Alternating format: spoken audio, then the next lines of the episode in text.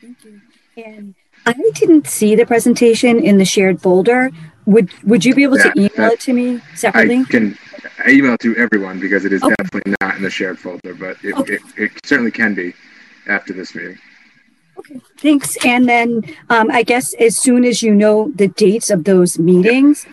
if you could, you know, send out a um, a tentative date schedule so that because that would be a lot of meetings that we have to, you know, um, include in our current calendars. Yes, and we'll be mindful and respectful of everyone's time to that to that end. Thanks. Thank you, Member Graham.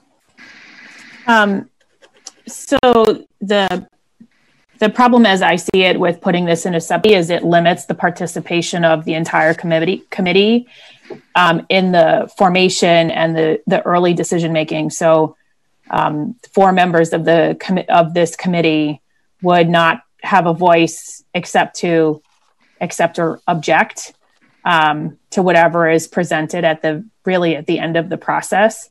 Um, and that's not what I think would make the most effective budget possible. So I would be an advocate for maintaining the committee of the whole structure. I, I don't care who chairs the meetings, but I do think that um, school finance and and how we fund our priorities um, is critically important for the entire committee to have a voice in. Um, I also would love to see us pursue a better looking budget that is more understandable than we've ever provided before. Um, the MASC held a session in the last month or so where they talked about uh, budget preparation. Um, I think the city did a wonderful job last year of improving um, the clarity and the transparency of the budget itself um, so that the community could understand what was happening. And I think we should be trying to do the same thing here in the district. So I would like to, you know, I do think it's appropriate that the personnel and budget subcommittee talk about and lay out what the expectations for the ultimate document would look like. Um, but I I don't support putting all the work of this on three people um, I don't think that is how we bring our collective values and vision to life. Um, and then I, the, a couple of other things that I will say is um, last year we asked a question on um, of all the department heads about objectives um, that are not in the current budget that um, would improve student outcomes. And that list was a really eye opening and meaningful list. And I my expectation is that that work will continue this year. Um, but also, um, one of the things that happened last year before your arrival, Mr. Murphy, is it was very difficult um, to look at the structure of what was being presented to us and know where the new stuff was. So, some new stuff was listed in this list of like extra things that are not in the budget, and then other new things were in the budget. And it was very difficult to figure out where they landed. So, if we're going to take the approach of sort of looking at what level fund means in in one cut of the information that's provided to us then i want that to truly reflect like base operations and not new headcount new priorities new objectives so and the the example that comes to mind is like the middle school health teacher. So she was she he um, was listed in in the budget as like a thing we were definitely going to do. And then we didn't do it at all that that i'm aware of. Um, but it also wasn't on the list of sort of extra priorities and it was just sort of assumed that it would happen and it not. So there I, I think where we talk about adds to the the overall picture i just want it to be really clear what those choices are so that the committee can actually make those choices um, versus be confused by what's in, what's not in. Um, what are we saying? What are we saying is part of what we're going to do next year? What are we hoping, et cetera, et cetera? It just needs to be really clear. Um, the other thing that I would say about the work um, that we did last year um, is that you know the pandemic certainly um, got in the way of the the timeline, but I, I would like a clear understanding of when the number comes from the mayor's office so that we can be clear about at what point in the discussion are we no longer talking about theoretical numbers and what at what point in the discussion are we talking about the real number that we're being asked to deal with? Um, that was not made clear to us until very late in the game i'm not saying that the finance office didn't know that number but it was not made clear to this committee so again we are the ones that are asked questions that are expected to sort of shepherd this district in a direction and we can't do that without all the information available to us. If there's going to be a cut, we need to own the cut. We need to describe why the cut. And I don't think that's work that this committee can do without input from the city. So um, I'm very concerned about the, the, the information that we are hearing already from all sources, including from our city, about what this budget is going to look like.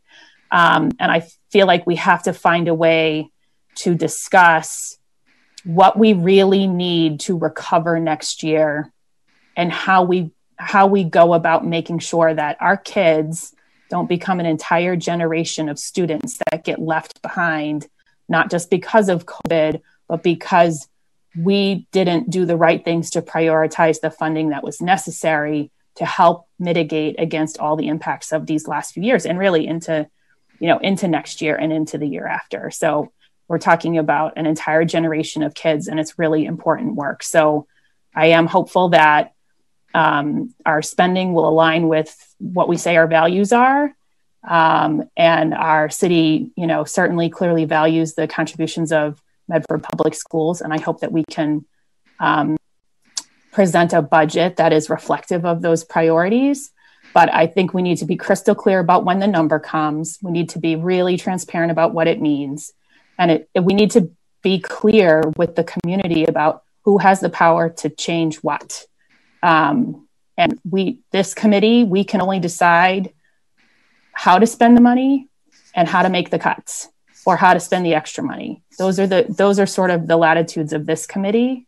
Um, and having said that we it's our responsibility to hold the people around us that have the other responsibilities that lead up to this accountable for a transparent message on the budget.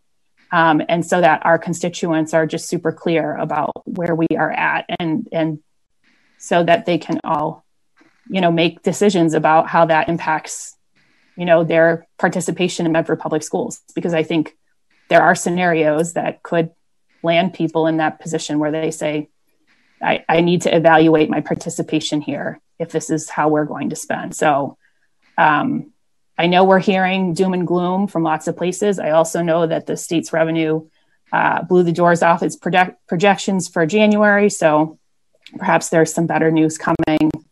Um, but either way, I want us to proceed um, with an open dialogue and transparency around what the funding is, what decisions will be made, and how that that helps us align our priorities or doesn't.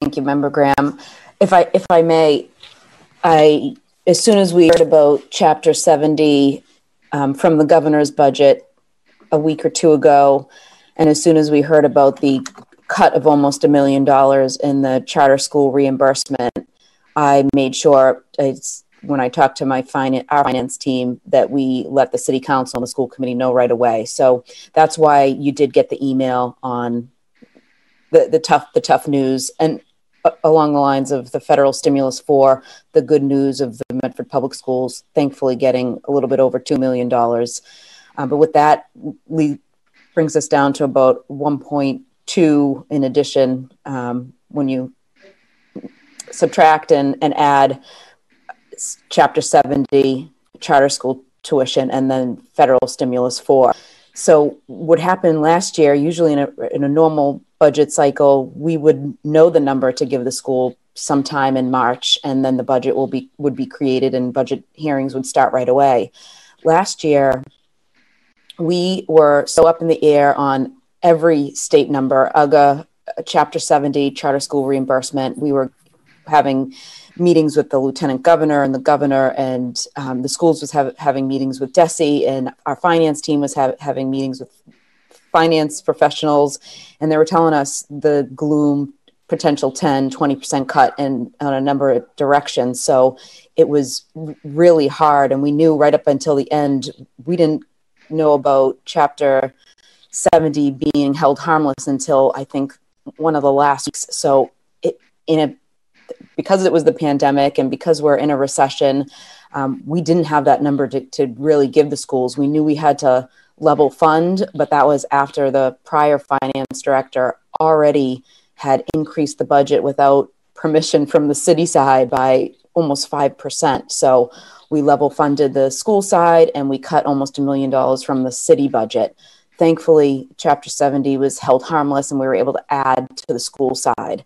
This year, I am trying to be as transparent as possible. That's why you got the email from us last week.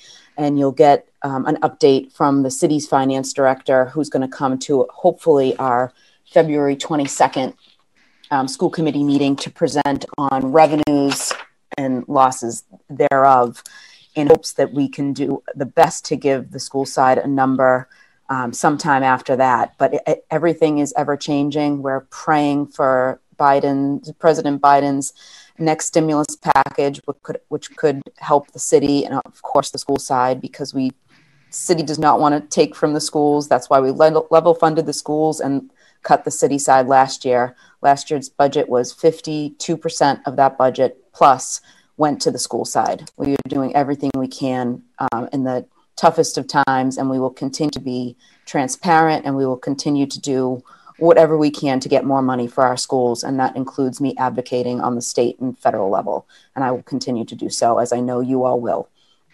So I just want to make wanted to make that clear because I um, I appreciate the city side budget and um, that most people thought that was great, and I agree that school side um, we have work we have some work to do, but we're going to get there. And um, just want to clear up a few things. If anybody else has any questions, M- Member Kreatz. Just had a follow up question. Yes, I just had one uh, follow up question. So, um, you know, I, I did I heard from Ms. Graham, and um, you know, I've been thinking about it, and you know, I do have some concerns myself about only having a pre-budget meetings and subcommittee. Um, you know, I think that you know the uh, my fellow committee members who are not in the subcommittee won't be updated on the pre-budget materials. So I, I, would just like to know a little bit more information about how that's going to work so that the other committee members who are not in the subcommittee are going to be voicing their you know questions and concerns with those pre-budget reports. Because what i can i can kind of i'm just you know seeing in my head is that you know we're going to have the subcommittee meetings we're going to be talking about all those pre-budget reports and then we're going to be approving those to go to the regular meeting and then that's when the committee member the other committee members are going to get those reports to then ask questions. Um, so i just you know i think that's why in the past we've always done it as a committee of the whole so that everybody's included in the meeting at the same time while that administrator and principal is there doing that presentation I don't know if yeah, there's been any discussion about that, well, Mr. Murphy. Sure. Thank you, Ms. Chris. I, I mean, I, I, may have, um, I, I, probably maybe should have articulated a little more fully what I meant by the, the, per, the personnel and budget subcommittee. All committee members will receive the same information regardless of what subcommittee assignments, what, what the subcommittee assignments are. And I, I, in my experience, the members, even if they're not officially members of the personnel and budget subcommittee would participate, and I, I, that is at the discretion of the chair. But then Ms. so Ms. Stone can speak to that. But certainly the norm would be for this process to involve both members of the subcommittee and non-members of the subcommittee. But I would also say that given the implications of what you're actually approving and that you're all going to get the same information and there's going to be no picking and choosing between subcommittees as to who actually sees what materials. Um, I wouldn't necessarily. I would. It, it, it, wouldn't have been my assumption that the personnel and budget subcommittee would be uh, taking votes that would then preclude the school committee from either seeing or considering anything. The subcommittee would just be used as the forum to discuss and vet what it is that the administration is presenting. That in my experience, is the point of having the budget subcommittee to you have that as a forum during the, the budget process to sift through that information.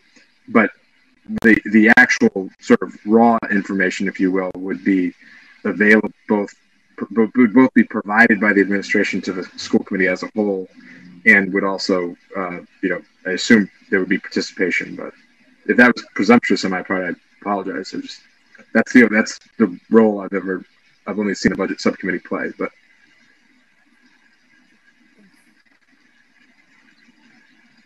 Thank you, Mr. Murphy. Member Mustone? Yes.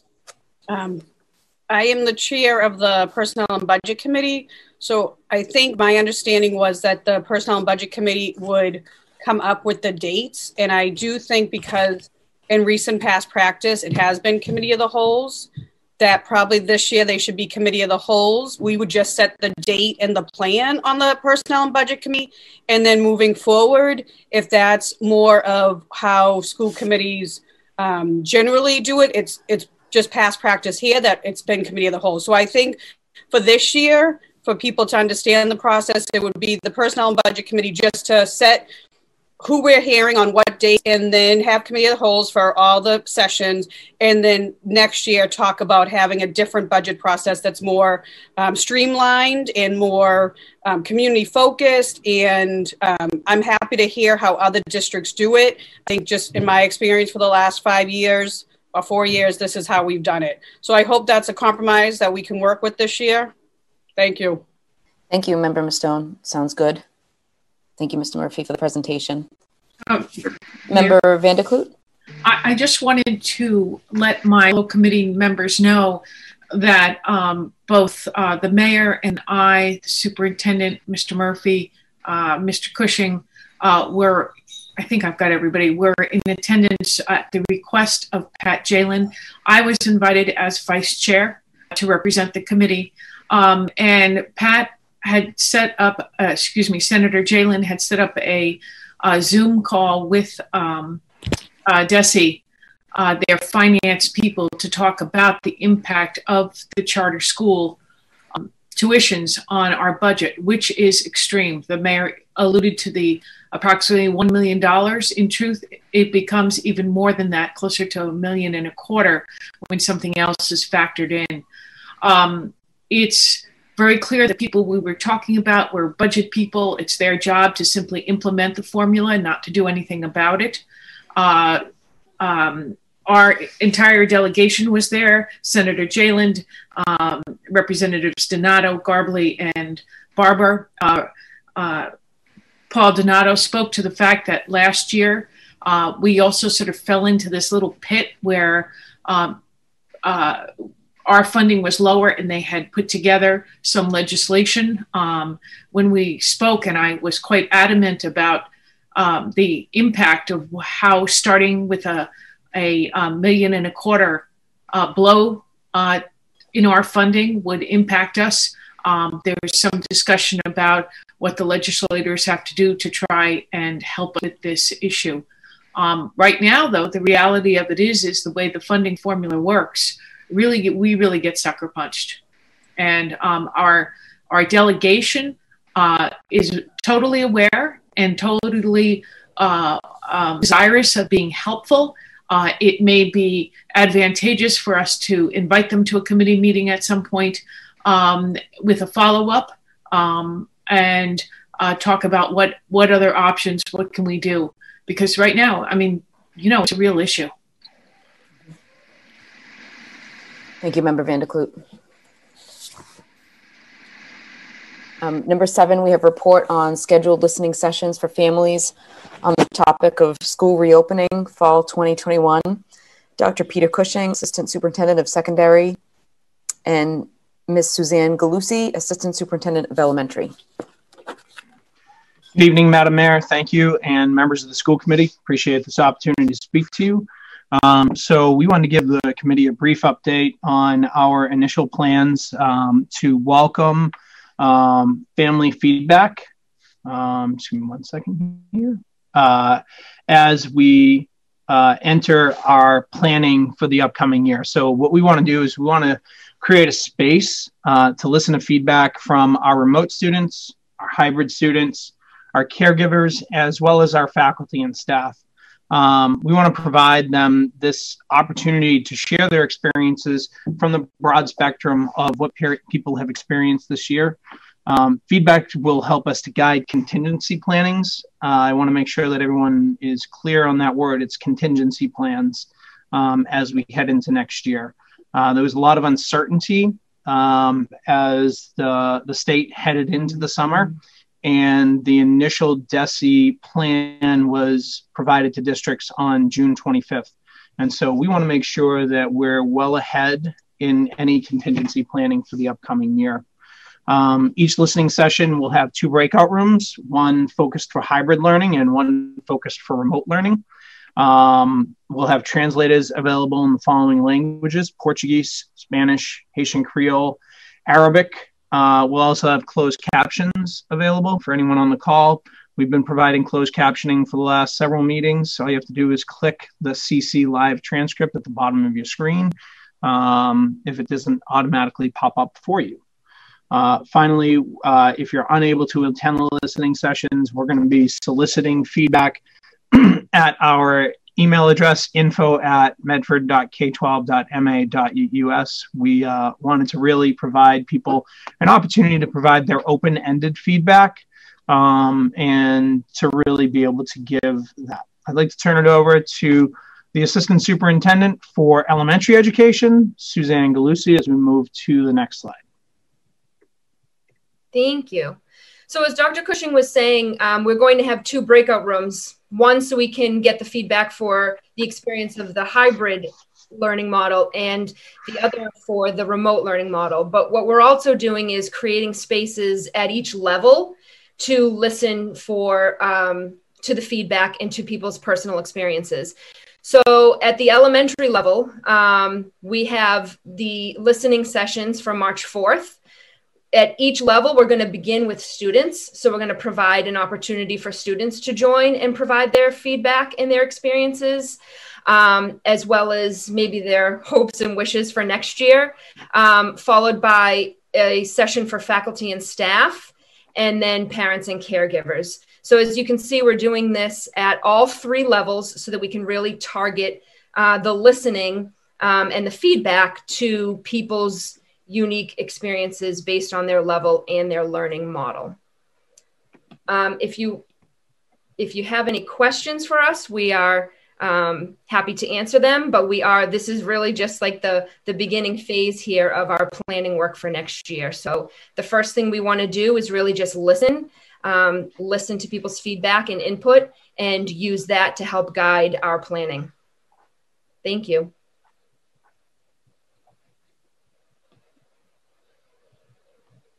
I have a question. Yes, Member Van der Kloot. Yes, uh, is there a role for the school committee in being able to attend any of the sessions, or what's the, how is that um, envisioned? Uh, you're welcome to attend any and all of the sessions, uh, regardless of um, time. Uh, if you want to sit down on the students, the faculty and staff, or the parents, um, I see it as an open invitation.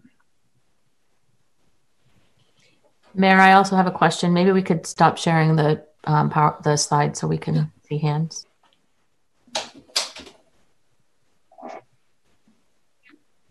Member McLaughlin.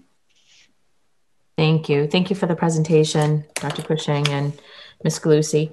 Uh, I am wondering uh, if there's uh, going to be consideration specific to the cohort A model um, because it's more than sort of a hybrid uh, or remote um, situation. It's our most vulnerable students, as you know, and four days in person, one day remote. So, there, is there going to be any listening sessions specific to those populations?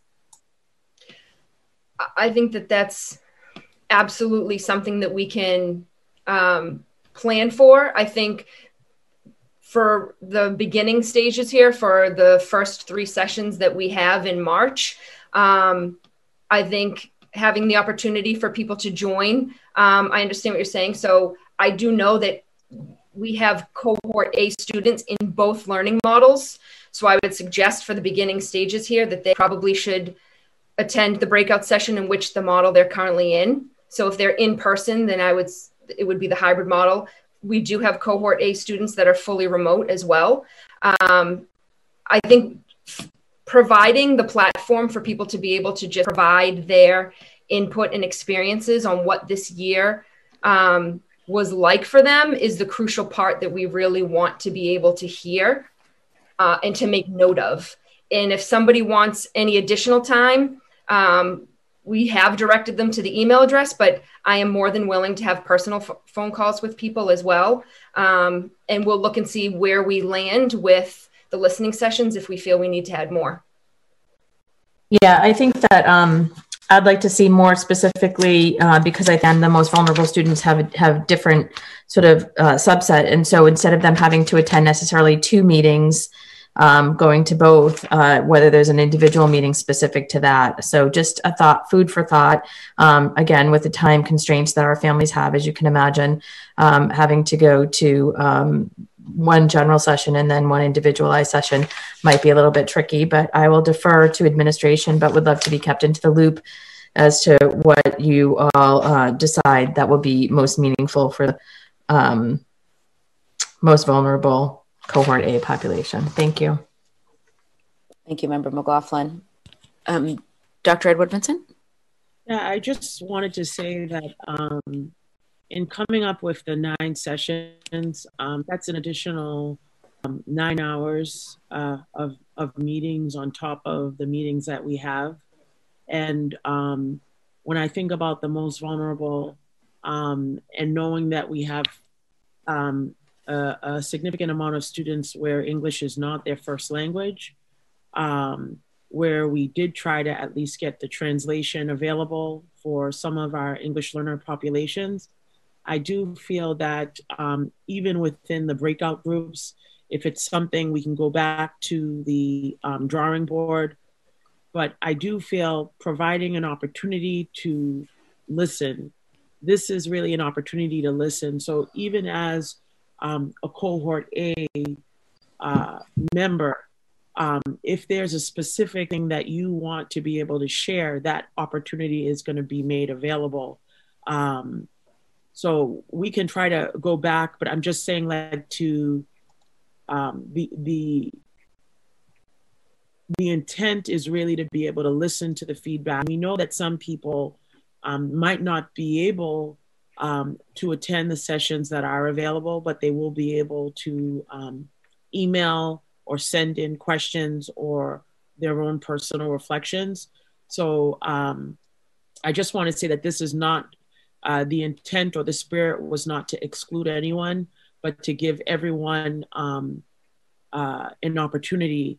And so, one of the areas that we've gotten a lot of um, feedback is um, a significant amount of the communication that comes out from from us, from myself personally, um, and talking about what's happening at the school is specifically geared toward hybrid students.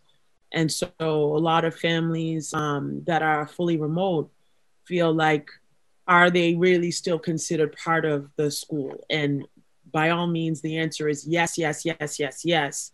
And so by um, trying to separate out into two groups to have remote only families give feedback and hybrid families um, providing feedback to be able to take that information from the two groups and really listen to the feedback that's being said so that it will be able to help better inform um, us as we move forward.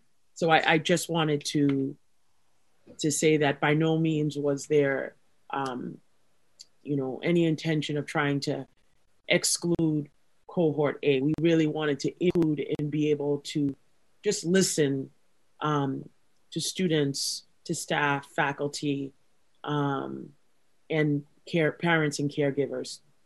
I appreciate that very much, Superintendent Edward Vincent, and I know that your um, inclination is to be inclusive and kind, and I do appreciate that. I, I do also think that is why um, I, am raising the matter because as we're thinking about different subgroups um, and and you know cohorting uh, but you know according to hybrid and remote and then further by middle school elementary school and high school um, i think as a parent of a child with a significant disability oftentimes being in those meetings there's a lot of time that is spent um, talking about things that do not relate to my child.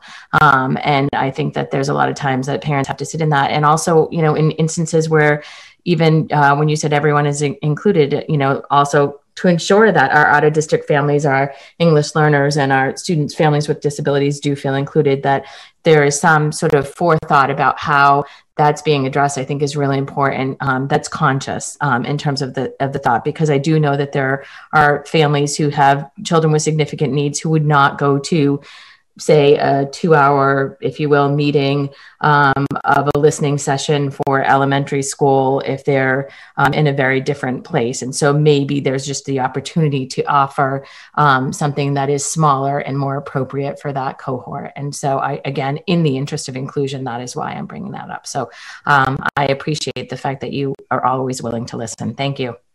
Thank you member mclaughlin. And maybe we could i know you said you'd be doing breakout rooms. So maybe during these times and dates, we can do a breakout room just for cohort A, um, but still be parents and caregivers as well as faculty, staff, and students. We can kind of compromise that way. I think that's have Joan and her team run the breakout room for cohort A. I will. I will definitely and um, if we can get everyone and just reallocate. Uh, we'll work with the team to see how we can do it to to have it still uh, keep the same structure and um, we'll create an additional breakout room. Um, thank you, M- Member Graham.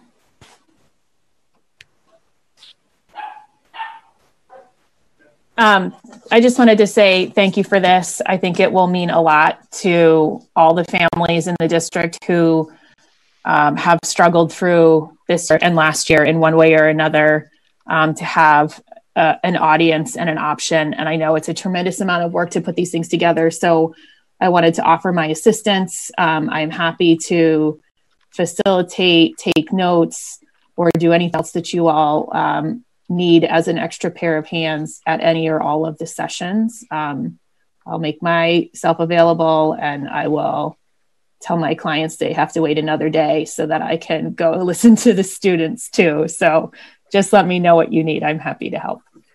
Thank you, Member Graham. Thank you. Um, we have old business. Number one, vote to approve Superintendent Maurice Edouard-Vincent's goals for 2020 2021. Is there a motion on the floor? Motion to approve? Mem- motion approved by member Kreatz, member Graham, and then member Van der Kloot. Yeah, I just had a quick question.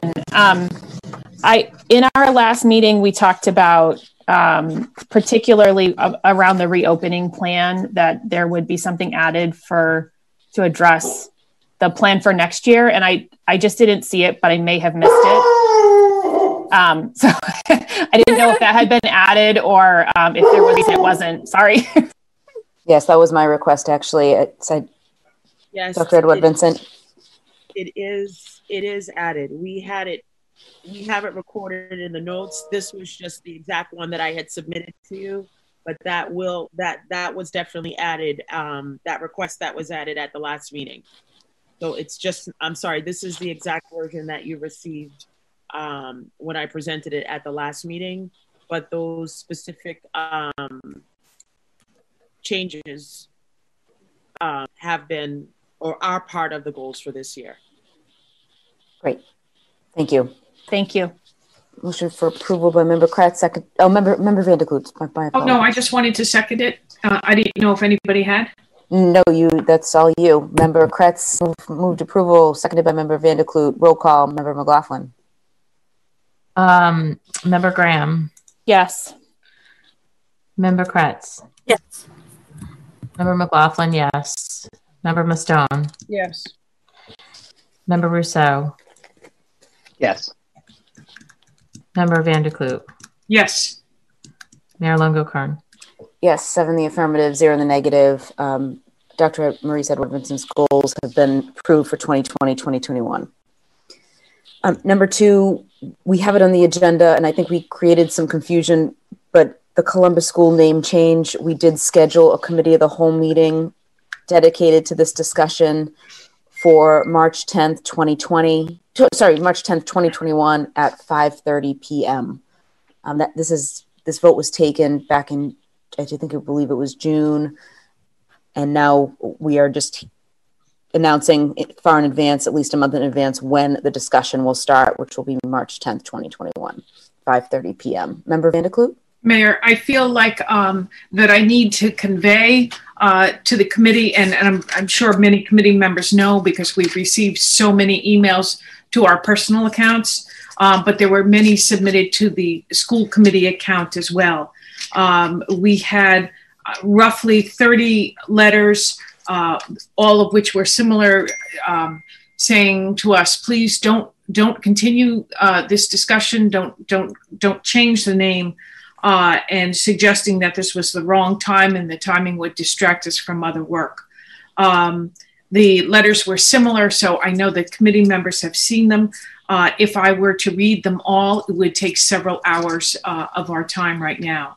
Conversely, we also received uh, almost an equal number supporting uh, the name change with people. Uh, per, the letters were a little bit more different, uh, more more um, diverse in their in their discussions, but again asking um, that we do keep to our intent. Um, there's one submitted I want to mention in particular uh, by a third grade student um, who also uh, asked us please to to keep to our in, intent. Um, so clearly, people thought that we might be changing. There was also petition submitted um, by Medford United. Uh, I think it is appropriate for me to just read this. It says, please join Medford Mass residents in signing this petition requesting the Medford Mass School Committee, and it names us, uh, immediately rescind their vote to change the name of the Columbus Elementary School uh, in operation since 1929. The name change was approved without community input. Community input and transparency should be sought before major decisions are made. Please sign the petition so we may right this wrong and be the vibrant community we are. There were 395 Medford residents on this, but more than, um, and with 1420, 1,426 additional names. On this, um, it is our custom to ask for addresses. It was just signed with names. On the emails I was receiving, you know, I don't think people are uh, necessarily clear all the times that they're supposed to have uh, their address as well. So I started writing back to people, but frankly, there were so many, it got, kind of got out of hand. All of these will be submitted to be part of the record. Um, I'll work with Susie on that tomorrow so that we're sure that they, they're read into the record uh, or they're written into the record. Um, uh, I think at this point, what I hear your intent is that we're going to go ahead meeting we have, but I do want you to, uh, I do wanted, I wanted to present both the uh, pro and the con and the very uh, deep feelings that people have both ways, uh, very deep feeling. Um, and um, if I can interject a personal note, the question is in this very difficult discussion for in our community because mm-hmm. it is and has been divisive is how can we come together in a positive way and um, that is my deepest hope uh, is that we will find a way uh, to find some common language and common desire uh, around this issue uh, so that in fact it doesn't divide us but it brings us together uh, in celebration of a rich italian culture um, which maybe isn't defined by the name Columbus.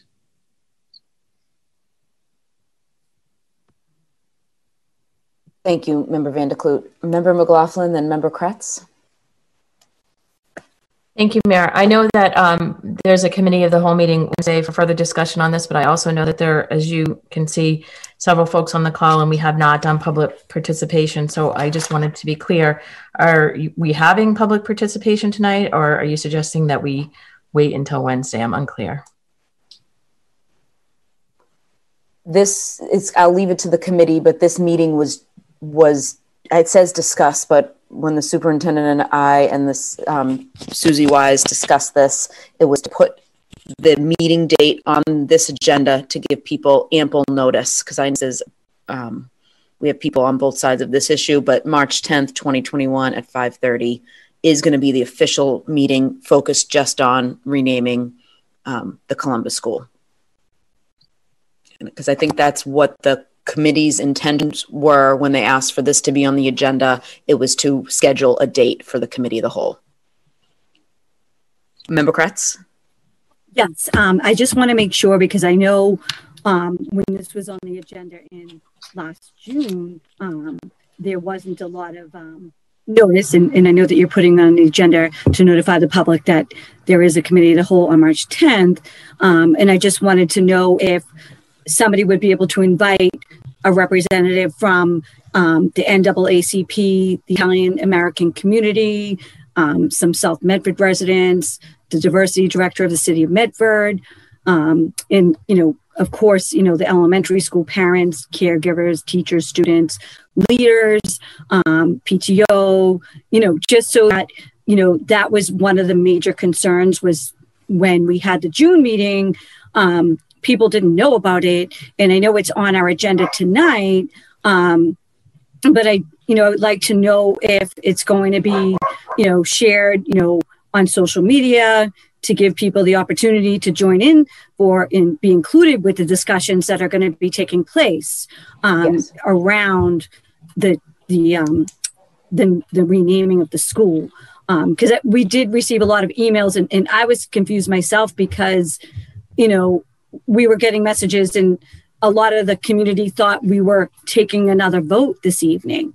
And you know and you know we're we, we're not doing that. And i don't i don't think and i'm i'm not sure but we're not going to be doing that at the committee of the whole meeting.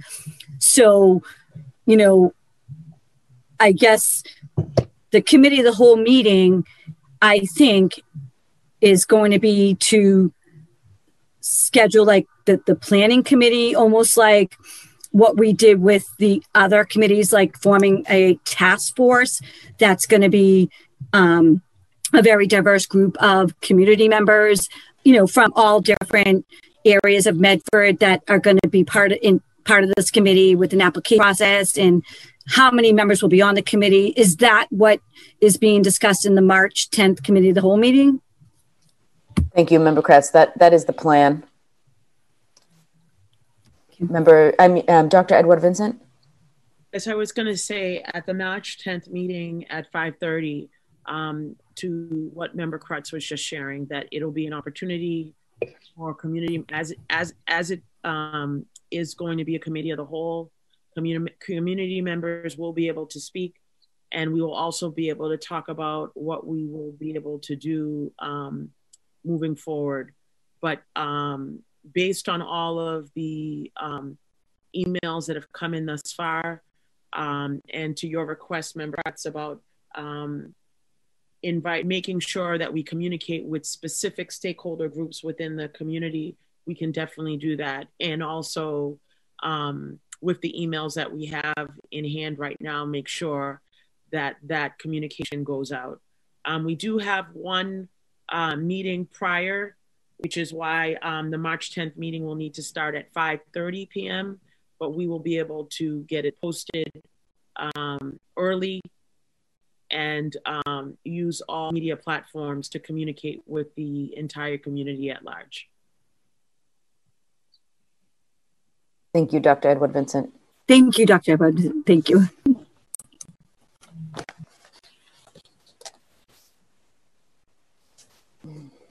Member Van der Kloot, did you your hand up? Or? Um, yes, I guess one of the things which I'm wondering is if there's a way, um, you know, we need some help, I think, bringing our community together on this. Um, and, um, you know, I think it's deeply painful to see such a large rift and, and people on both sides, um, you know, obviously very committed but I don't see yet, you know, uh, I don't, I don't see a bridge forward. And um, um, if anybody you know, I, am wondering whether there's any sort of um, any steps we can take, um, and if any community members have some thoughts in this of, of how we can help uh, bridge this. Um, I know that many people have suggested that um, that we understand um, the Italian community's concern about losing, uh, you know, a landmark that is important to them, and so, you know, many of us, you know, there's so many different names that could con- possibly considered. If we were to not only you know to, to think about it in a broader sense as an opportunity um, you know uh, i personally feel it's extremely important um, i know when i first came to medford i found myself delightfully su- surrounded in a neighborhood where um, you know by a wonderful warm italian family uh, who took us in who who was so valuable to my own adjustment to medford uh, and where I learned about gravy rather than sauce.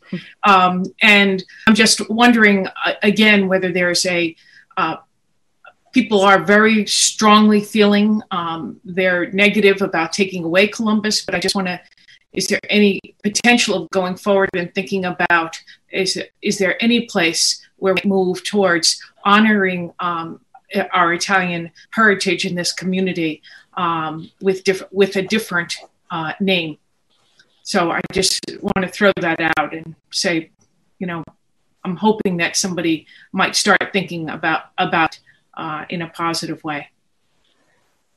Thank you, Member Van uh, By the way, and the only other thing I did want to mention is we had originally uh, said it was important for our students at the Columbus to be involved.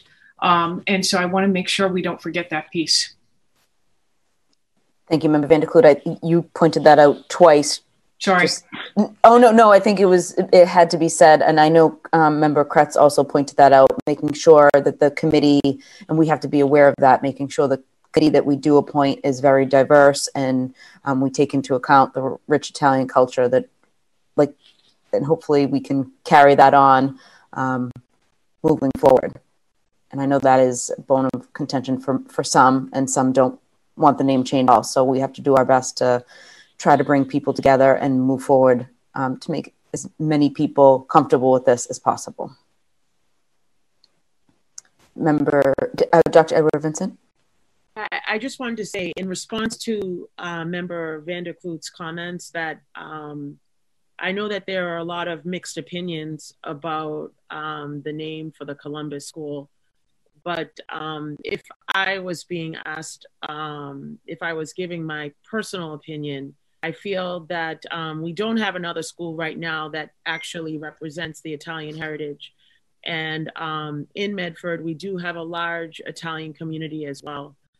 And one of the things I would hope would be if, in fact, um, you know, the final decision is the, the name is going to be changed from Columbus, that as a community, we would think about other um, Italian Americans who have, or not necessarily Italian Americans, or just um, Italians uh, that could still be living in Italy, um, that we would still be able to recognize and honor the culture. Um, I've said, you know, I love the music of Andrea Bocelli, and um, he is blind, a beautiful singer, um, has a wonderful voice. That there are a lot of um, Italians and Italian Americans that have contributed to um, you know great things that have happened and so i, I would hope that as we're thinking about um, other other name options that that would be something that is not completely taken off of the table so um, i just wanted to share that that um, i think that should be part of the conversation um, and hopefully we can have a very fruitful conversation on march 10th at 5.30 and be able to um, put in the structures necessary for um, groups that can work on it collaboratively. Um, I, as I, my um, little homework assignment that I've given to students voluntary on the theme of unity, I do believe that we are one district, it's one Medford, and um, we do not want to divide the community. We want to unify the community. And so this is an opportunity for us to come together as a community and um, think and share ideas and have a product, productive conversation. So um, I just wanted to share my thoughts. Thank you. Thank you, Dr. Edouard-Vincent. I saw Mr. Colin Bailey's on the call too, shaking his head when you spoke. So thank you for being here, Colin, as our student rep. Of course. Thank you for having me here. Okay. And next we have, so we'll make sure we publicize that meeting um, broadly. Number three, we have report on COVID-19 related funding sources, summary of investments made by the Medford Public Schools through funding sources realized as a result of the COVID-19 pandemic, including state grants and federal allocations. Mr. David Murphy, Assistant Superintendent for Finance and Operations, and Michelle Kingdom, Comptroller. Mr. and Ms. Kingdom. Thank you, Mayor. Uh, Ms. Kingdom is uh, joining me and is on the call um, tonight. We'll take uh, any questions that you might have. Uh, I am going to share another deck. Um, this is another one that, uh, based on time, you haven't seen yet, but it's only two slides, so I'm confident everyone will be able to, to follow along.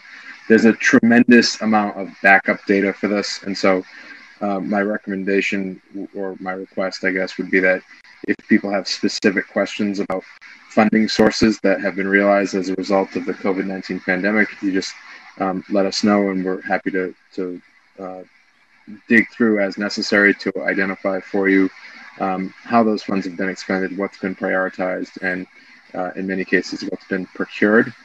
Um, you'll see that, uh, as is the case with many districts around the uh, Commonwealth and really, I guess, across the nation, um, while this has been a time of tremendous budgetary stress, um, it's also been a time in which uh, the district has been responsible for um, making the most efficient and effective use of the funding that has flowed in from the uh, primarily from the federal government and, and also from the from the state government um, to help uh, both bridge gaps that have been exacerbated as a result of the pandemic, and also to address specific um, funding needs uh, that are entirely attributable to the pandemic. And so, um, what's complicated about this, and which is, and, and frankly, the reason that this is a two-slide uh, presentation with, um, as I said, reams of, of background data, is that when we've had expenses, what is uh, essentially eligible to be charged to certain funding sources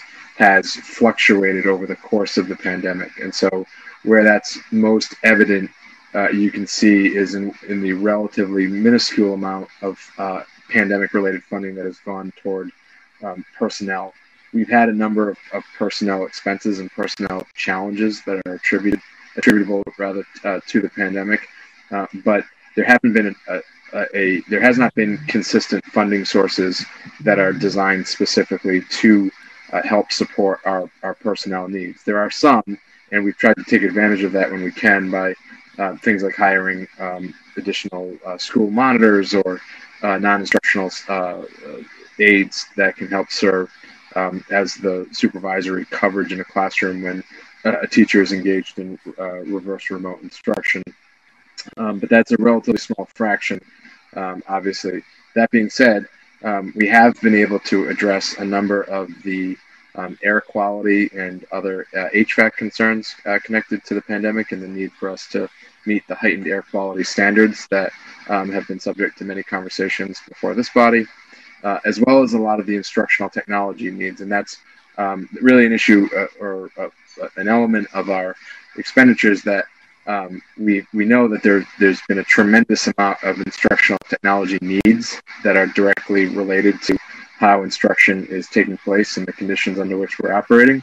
And then um, there have been other places in which we've been able to essentially capitalize on um, the funding sources that are available to hopefully position ourselves uh, to be better uh, situated from an instructional technology perspective when the pandemic is over. And so, um, as you can see, 56% of the funding that um, has come from the uh, four sources identified here um, have been, in, and some of them have been specifically earmarked for instructional technology. So, absent uh, that funding, we, we wouldn't have been able to do that. And uh, had we not had that priority, we wouldn't have been able to use that funding. So um, that's obviously another reason why that percentage is as as high as it is. But um, these are essentially, and I think you've seen these numbers presented to you in different forms before.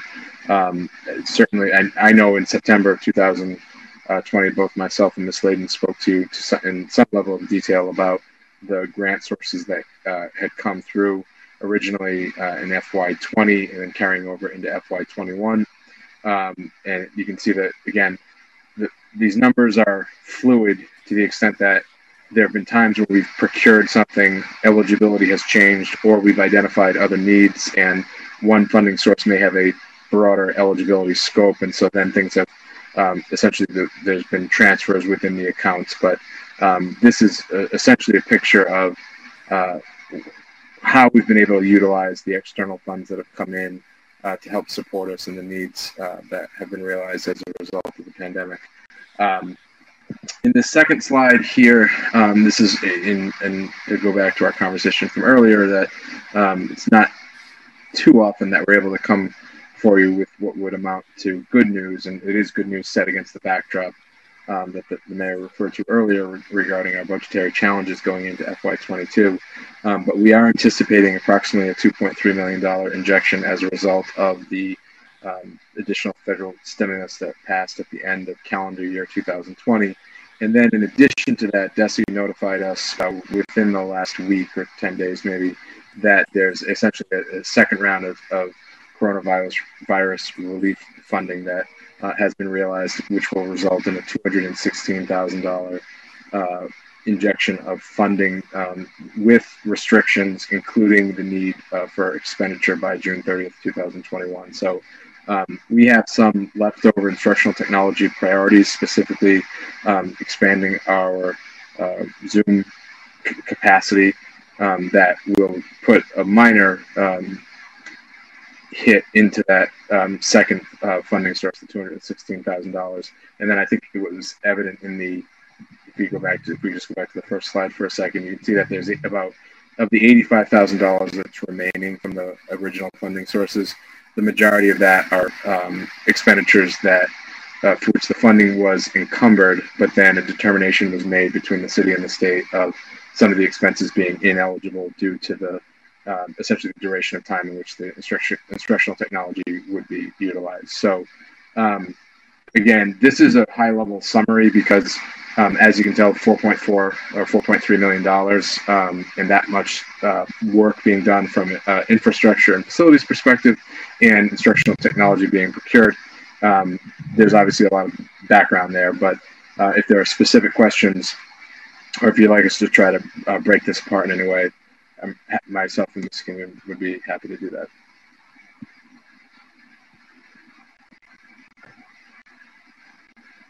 Thank you, Mr. Murphy. That was very thorough. Could, okay, any, no questions, we can move on. We have resolutions. I just, Mayor, I just, we'll provide a more detailed memo that providing some of the highlights of the instructional technology. I do think the committee should be aware of mm-hmm. how many headphones, how many Chromebooks, how many MacBooks, how many amplifiers, how many projectors. All of that stuff is related to the different way in which instruction is being delivered, and we'll provide a more itemized list so um, people can, can sit through that. If they have any questions, happy to answer them. Great, thank you, Mr. Murphy. Member Graham. Um, the uh, thank you for that. The presentation was really helpful in sort of laying out all the various sources and i know that's been a question that's been asked a couple of times.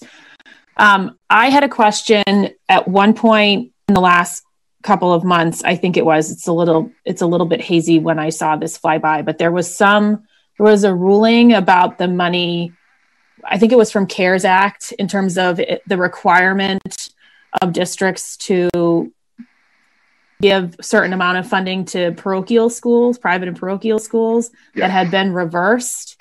Can you describe what happened there for us and how that impacted? Yeah, um, I'm, yeah, I'm familiar with happened? that. Right, I think it was a court decision that put the brakes yep. on that funding. Um, and I, at the moment, the details and the sort of what I suspect is a constitutional basis um, for that I don't have at my fingertips, so I'd have to, I'd have to get back to you on that. I can tell you that with regard to the technology grants, the first um, version of those that came through, and um, just actually might have one thing that would probably answer that. Well, I can tell you that there's about sixty thousand um, dollars that was expended um, toward uh, parochial schools that the that the district was responsible for making sure was ultimately expended on behalf of the students attending those schools, um, and that in the second round of funding, um, that is not being included. I frankly don't know whether it's attributable to that court case, which my understanding is is being appealed. So I'd be a little surprised if that policy change is specifically as a result of that decision. Um, but I can tell you that it won't have the same financial impact coming out of the two point as of now won't have the same financial coming out of the 2.3 million that it did in the original allocation, which, as I said, was about 60, approximately sixty thousand dollars that was expended on behalf of students, uh, Medford's school-aged children in Medford who are not enrolled in the Medford public schools. And um, one more question: um, You do you, do you have a timeline for when you expect to be talking about the grant spending of this upcoming funding and what the plans are for that? Um, and how does prior, that relate to the budget process in general? Yeah. Uh, you, you mean in terms of prioritization for the uh, what we're calling the 2.3 million? Yeah. Um, what I can tell you is that for fiscal year uh, 21, the priority is making sure that um, some of the uh, COVID mitigation uh, strategies that are employed are fully sustainable. So there are other funding sources um, for that, and we're and we've got some valuable. Um, we've got the, the variety which we're making sure that everything we're doing is sustainable, um, but the, that is a backstop to um, make sure that everything we're doing in schools, everything from a PPE perspective to um, finalizing any uh, most of our HVAC work, the, sort of what's been identified is is completed, but um, other than those those things and a few other COVID mitigation uh, tactics, um, it is our hope that that is that funding is fully intact or as much to, as close to full as possible at the start of the new fiscal year. And part of that is because, um, as was mentioned in the previous, I think it was in the previous presentation, or maybe it was in this one. Um, as of now, that funding is designed to go through all of FY22 into FY23 and potentially beyond. Uh, it's if everything we're hearing from the federal government, you know, is realized, then there will be there should be additional support, but that's obviously not something we can count on. And so, for reason we're trying to be as conservative as possible to make sure that whatever additional expenses are identified as a result of the, what was hopefully a waning pandemic by that point, um, that there's funding to support that in F22. Fingers crossed on the waning for sure. um, and so the reason I, one of the reasons I ask is because we we delayed the spend of a considerable amount of money before you um, joined us in this happy party in Medford. Um, and the delay of the spend and the allocation and the approvals are part of the, at least part of the reason why we did not get all the equipment in that we expected um, so that it could be used in time for the start of the school year. I'm not 100% clear myself whether we've even yet received all of that technology. Um, and i just want to make sure that we're planful so yeah. that that doesn't happen again. Yeah i would say that um, I, very, very good question, and something that I think we have to look at on an ongoing basis because I don't think we'll ever get to a point and say that's the nature of investments in instructional technology that both because of the lifespan of some infrastructure and because of the need to constantly be reassessing to determine um, what uh, what the next priority should be. It's definitely an ongoing challenge. Um, I would say that you, you know you saw that we spent 56 percent, and, and I think it's approximately 2.7 million dollars. It's some pretty significant investments, um, including investments that were made this fall and going into early winter. And so there's a lot of technology that we are we are I would say we're in a pretty good place in terms of ins- from an instruction instructional technology perspective. That's not to say it's not a priority or not something we'll have to be looking at, um, but I think it's it's fair to say that the district's in a much different place than it would, would have been in a year ago.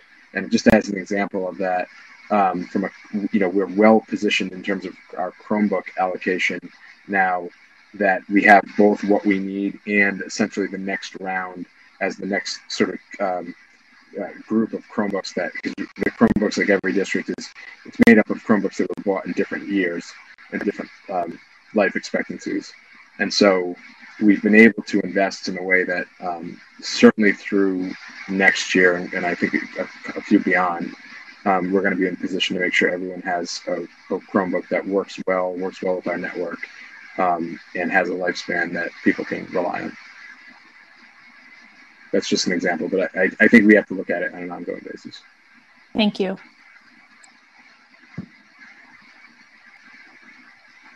Thank, thank you. Um, number nine, communications. Mayor, Mayor. Member Van der Kloot. excuse me if I c- if I could interrupt for a second. Um, I just I was just made aware of a mistake at which I made, and it does. Uh, um, it's important enough to interrupt and say that the uh, person who wrote it to me is correct.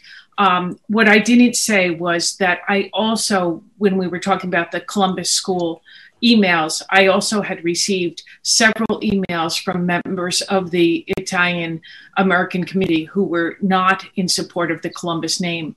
And the person who wrote me said that she did not want people to think that um, all of uh, residents of the Italian community were of one mind. So I wanted to make that correction and to be clear.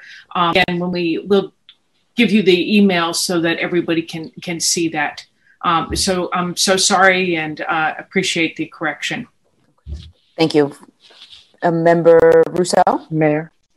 Thank you. I just had a quick question on the, the technology stuff. Um, um, forgive me if you said this. I was trying to shove a sandwich down my throat. Um, But um, I'm still hearing teachers and certainly students and their families comment on our internet capacity. Um, and um, is that in this technology spend? I mean, it seems kind of like, look, I, I, I I'm I'm a software engineer. I kind of get it. This stuff is never cheap. Um, and but but we really we, we have to fix the internet. It needs to be consistently amazing everywhere in the build every building. End of story. Like this, this is the only standard that should be considered acceptable. Yeah, I, I think this point we have to get to, Mr. So, is where it's not amazing the internet works. And I think, um, as you probably know, we've, we have had some uh, bumps in the road with regard to our um, Wi Fi network over the last uh, couple of weeks. Um, we're taking some steps to try to um, prevent those um, challenges from reoccurring. I think you're right that while, and I mean, this is, I appreciate you asking this question because I think it's a distinction I should have made in my comments. I think we've done a really good job in terms of investing in um, the, the technology that students need to be operating in the environment in which they're currently learning. But there's a different question with regard to infrastructure that is happening at the facilities level uh, to make sure that technology it, that people are able to utilize that t- technology and maxim, maximize its potential. And so I think that's where our attention will need to turn with regard to these um, funding priorities to make sure that the 2.7 million dollars we've spent on equipment and devices and things of that nature is in fact money well spent. Um, and I think that we'll be looking at both some of the external funds that were identified here, and I suspect uh, some of the other uh, funding sources on the capital side we'll have to look at to see how do we make sure that we expand our infrastructure capacity to make sure the networks are, are all uh, reliable and secure. So I think that is a conversation that we'll be having in the coming weeks and months. Thank you very much. I appreciate it. Thank you, um, Colin Bailey, our student rep. Yeah, um, I would just like to thank you for um, your attention to the Wi-Fi issues that we've been having. Um, I know for myself today and a lot of other students, um, the fifth period and sixth periods were um, more they, they were a bit of a struggle for a lot of us. I wasn't actually able to have a sixth period um, because the Wi-Fi network being at home.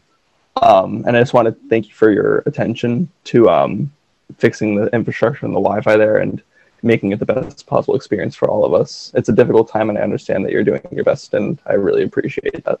And the students want to thank you for that.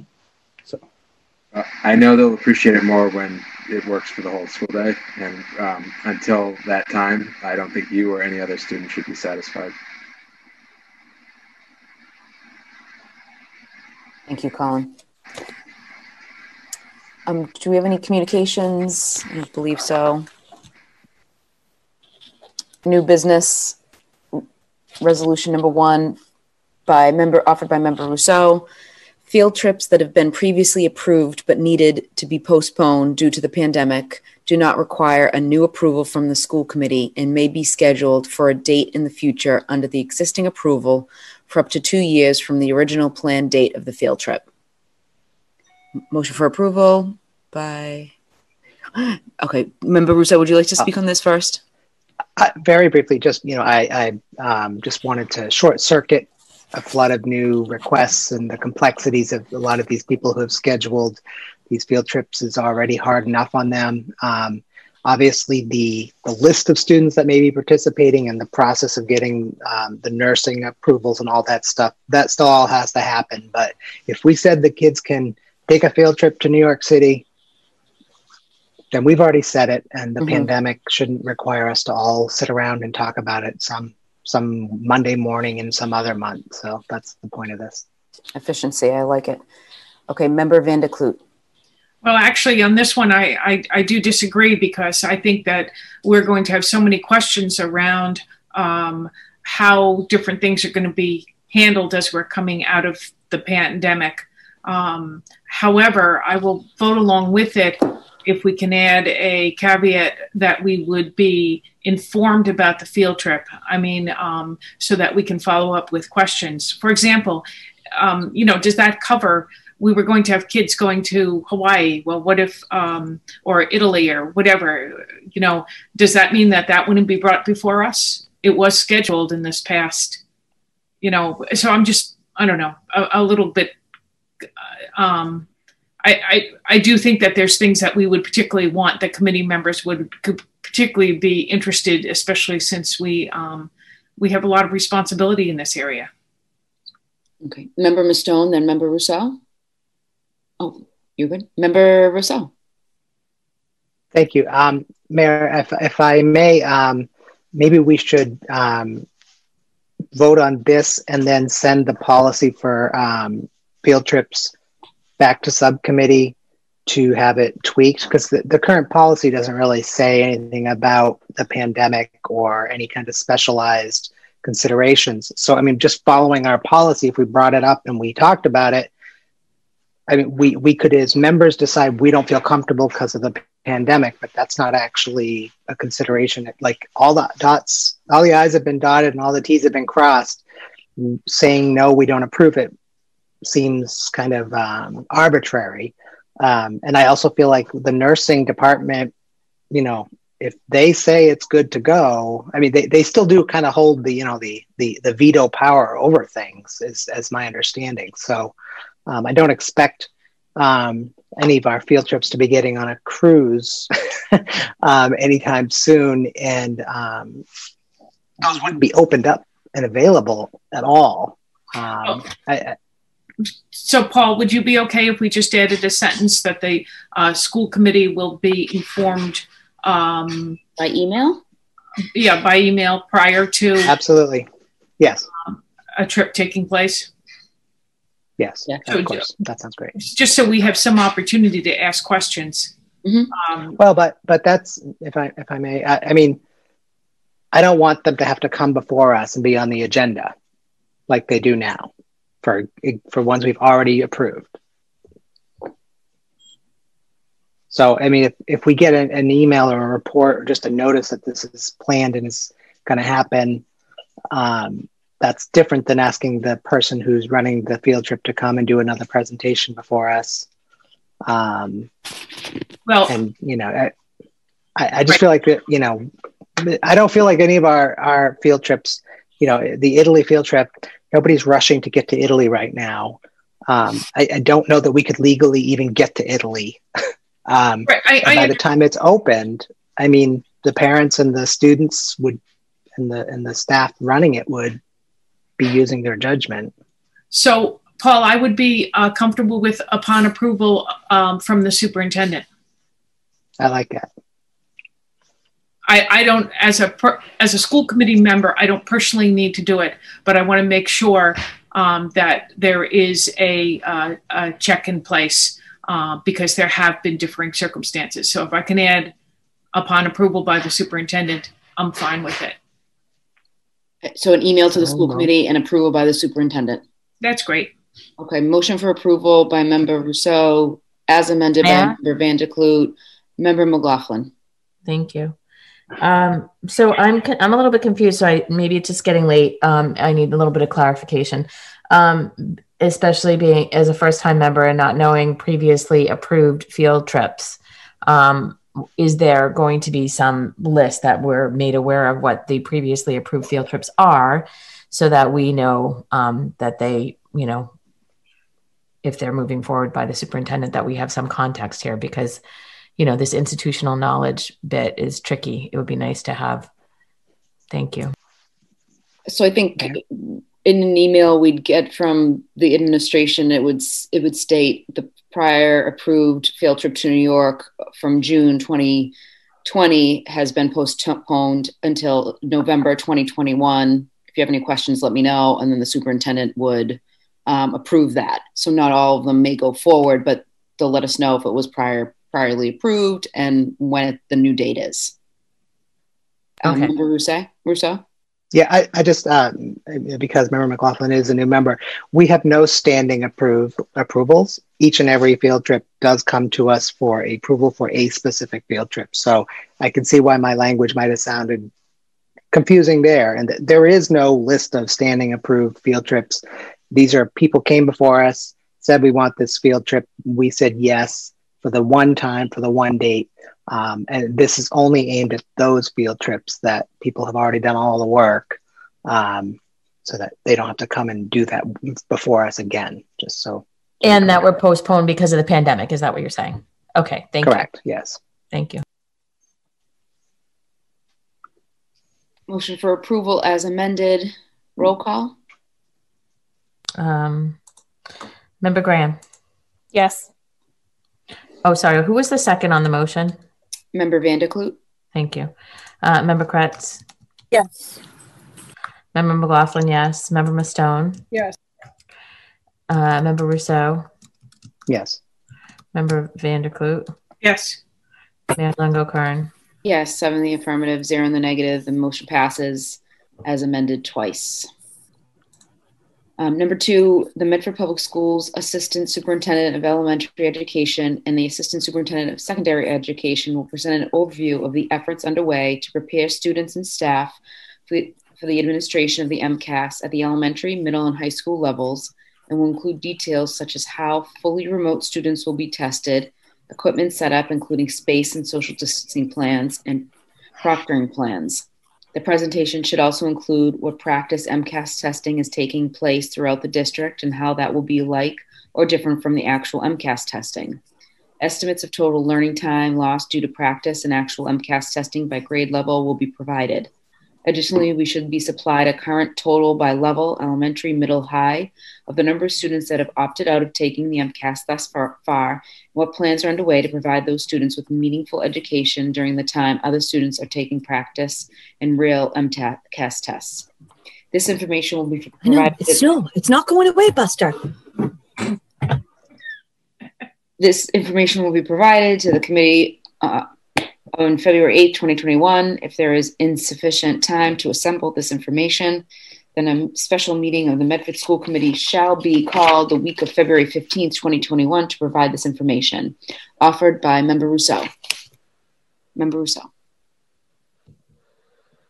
Thank you, Mayor. Um, I believe actually that there is a document in our packets to answer most of these questions.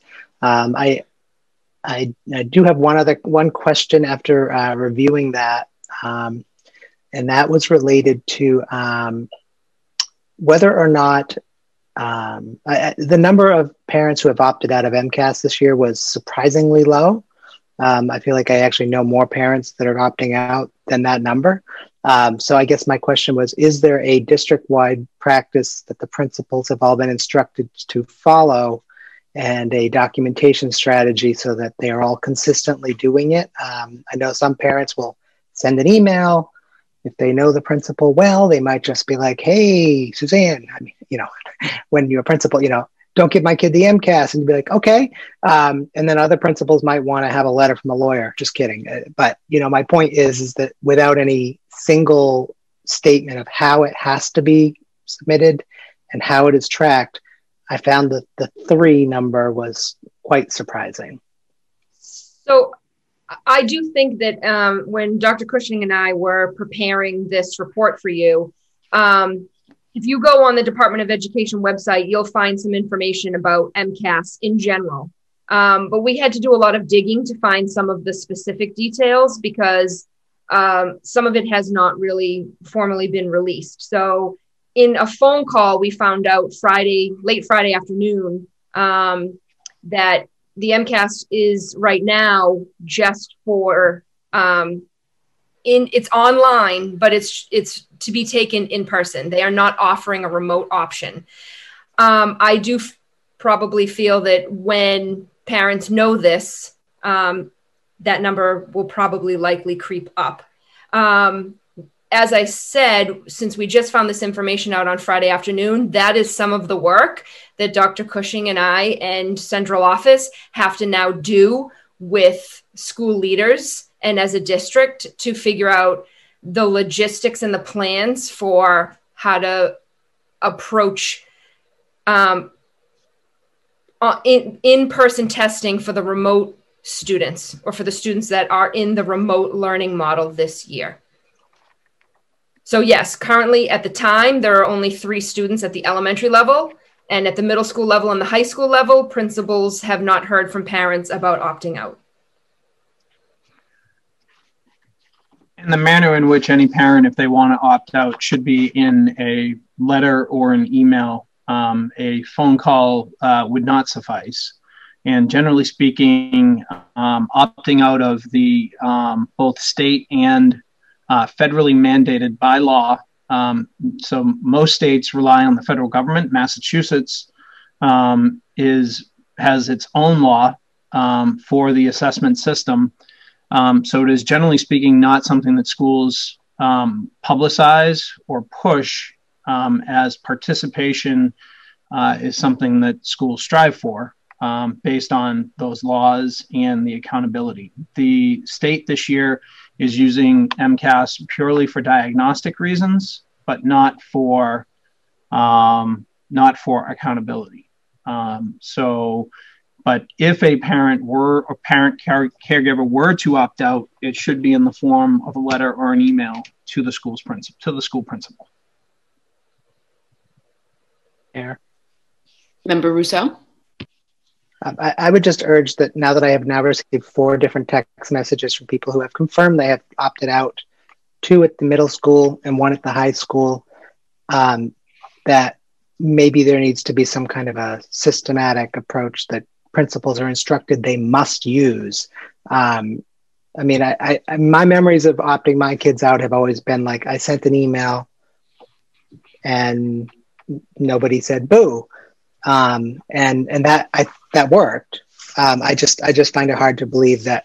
Okay, I've got another one. Somebody else who opted out. Um, so um, I'm not saying you didn't get numbers correctly from the people you talked to. I'm saying there is not a system in place for how principals are tracking this, so that when you ask, you get an answer. Um, and it really shouldn't be a hard question to answer, and it seems really important when it comes time to the incredible efforts that they require of proctors and that whole shenanigans that the proctoring system requires. Um, if they don't know who the kids are that have opted out, um, I mean, you're going to end up with some pretty angry parents if they've if you force their kid to sit in front of the computer after you've been instructed. We've been instructed no. So I just I'm just worried about that. But I, I fully I'm fully confident you all can fix this. I just want to make sure. There's another email. Sorry. Thank you. Thank you. Member Kreatz? Yes. Um, so I had a question. I did read through the report, and um, so I, you know, from what we've all read, is that DESE doesn't currently have plans to offer the remote testing option. So all the schools must plan to offer the testing in school. So I had a question. You know, will there be enough space in each classroom at each school to accommodate all the students in in the cohorts taking the MCAS test while maintaining the six foot distancing? So those are the logistical pieces that we are in the process of figuring out right now. Um, we, as I had stay, stated, we just got that information through a phone call Friday afternoon. So I think they're giving a lot of flexibility to that we can test each cohorts on separate days and separately. We don't so cohort B and C do not have to be together, um, you know, to take the test. Um, but those are the logistics in terms of, as Member Ruseau just mentioned, the proctors that are involved um, and the people that are involved. Those are the pieces that we now have to figure out. Thank you. And then, because I was curious what it was going to look like, and, and I know in the report that you gave us, there was a link to the test TestNav tutorial so that you could get a look at it. And um, I was wondering if this if that link was going to be shared like in a memo so that community could then you know take a look at what the TestNav tutorial looks like and get a feel for it you know there's tools such as like a ruler calculator magnifying tool um, a lot of di- different features and you can go through it and just see what it looks like and get a feel for it Yes. Keeps going out. thank you Thank you. Number three, we have resolution in support of expedited COVID-19 vaccinations for educators. See email for com- complete text. See attached document. Offered by Member Graham and Member Ruseau. Member Ruseau. Uh, yes, um, I would be willing to not read, forego the reading of this resolution if the members have actually read it. I don't, um, if there are questions and we're going to get into it, then I would certainly be fine with reading it. Otherwise, I would be happy to skip it and just summarize it if how does the membership feel? That'd be great. Um, so this this resolution um, was a resolution offered by uh, some other school committees. Um, it is urging the state, um, our state delegation and federal delegation to prioritize teachers um, for COVID vaccination. Um, there is a very interesting dashboard that shows the whole country and where teachers are. And in Massachusetts, uh, like much of Massachusetts' uh, rollout of the vaccine, we are not in a good place. Um, and teachers are not presently um, on the list of people that can be vaccinated. Um, the amount of nonstop, what about the kids?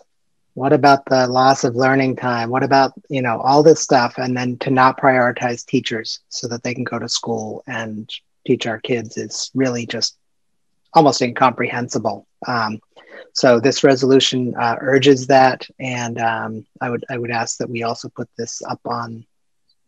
I, I'm not sure if it's up on the website in the packet of documents, uh, but should the public want to read the entire resolution?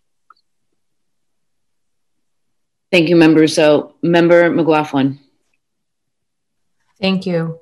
Um, and so urges, uh, thank you um, for uh, putting this forward. And I just want to clarify for the community urges to whom. So um, I believe M- uh, MASC put this out as a recommendation. So is this something that we're putting back to MASC and adding our name to a list? Are we sending this to the state delegation ourselves? Like what are the next, what, what actually are you suggesting um, this, who, who this goes to?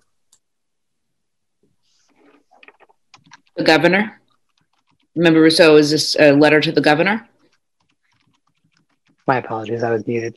Um, it is, one second, I have uh, just accidentally closed my list of PDFs for today. Um, notebooks.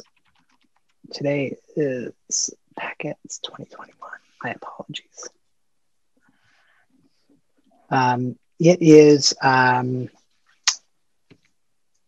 called on the le- the state legislature, the governor, the ma- uh, it, it, it um, item number three uh, directs the superintendent to transmit official copies of this resolution to the Commissioner, Department of Elementary and Secondary Education, the Governor of Massachusetts, Senator Elizabeth Warren, Senator Edward Markey, Congresswoman Katherine Clark, State Senator Pat Jehlen, State Representative Paul Donato, Sean Garballey, and Christine Barber, and also to the Massachusetts Association of School Committees. Um, the number two on the list is to urge the MASC to actually advocate for this. They are not presently, it's not a presently a campaign of theirs to try to get this to happen. Um, so.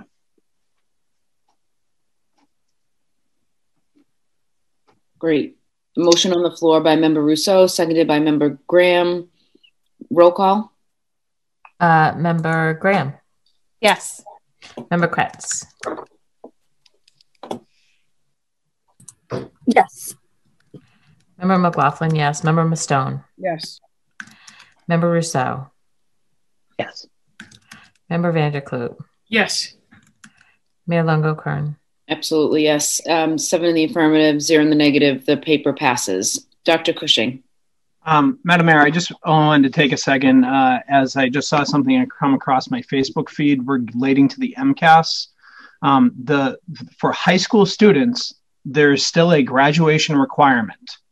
Um, and so I, I, just implore secondary parents to stay tuned as more information comes out um, around this. But I noticed a message um, um, saying about all students that are going to take it can opt, but anyone can opt out.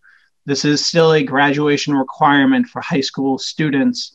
And to please await as we are waiting for more information from DESE um, that I'm sure will be coming out very shortly. Um, but I, I don't want high school students or parents to think that the graduation requirement has been waived. Um, they're making changes to competency determinations and a number of other things relating to MCAS at the high school level, but um, we will provide clear and comprehensive information on this moving forward um, for our students and families. But I don't want there to be any misconceptions about the graduation requirement. Thank you, Dr. Cushing. Um, next, we have our school committee condolences. The Medford School Committee expresses its sincere condolences to the family of Frank DeLessio, the technology repair specialist for the Medford Public Schools. Mr. DeLessio was a 14 year district employee. He will be sorely missed.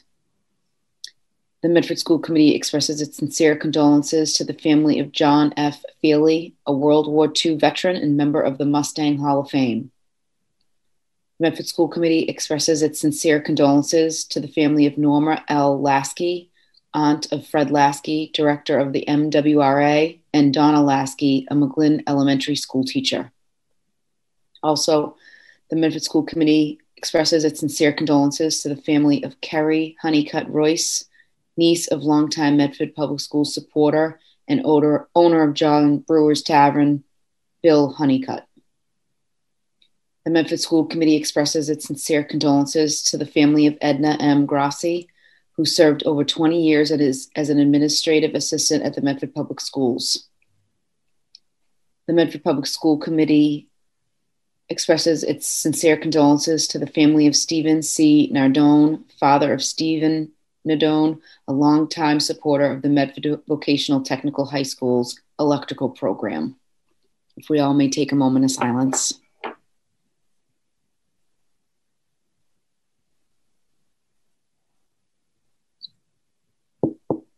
Thank you.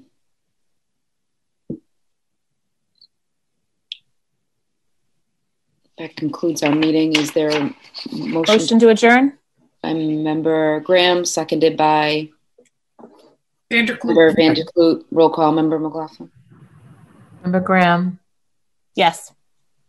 Member Kreatz. Yes. Member McLaughlin, yes. Member Mustone. Yes. Um, Member Ruseau, Yes. Member Van der Kloot, Yes. Mayor Lungo-Koehn. Yes, seven in the affirmative, zero in the negative. The meeting is adjourned. Have a great night, everybody.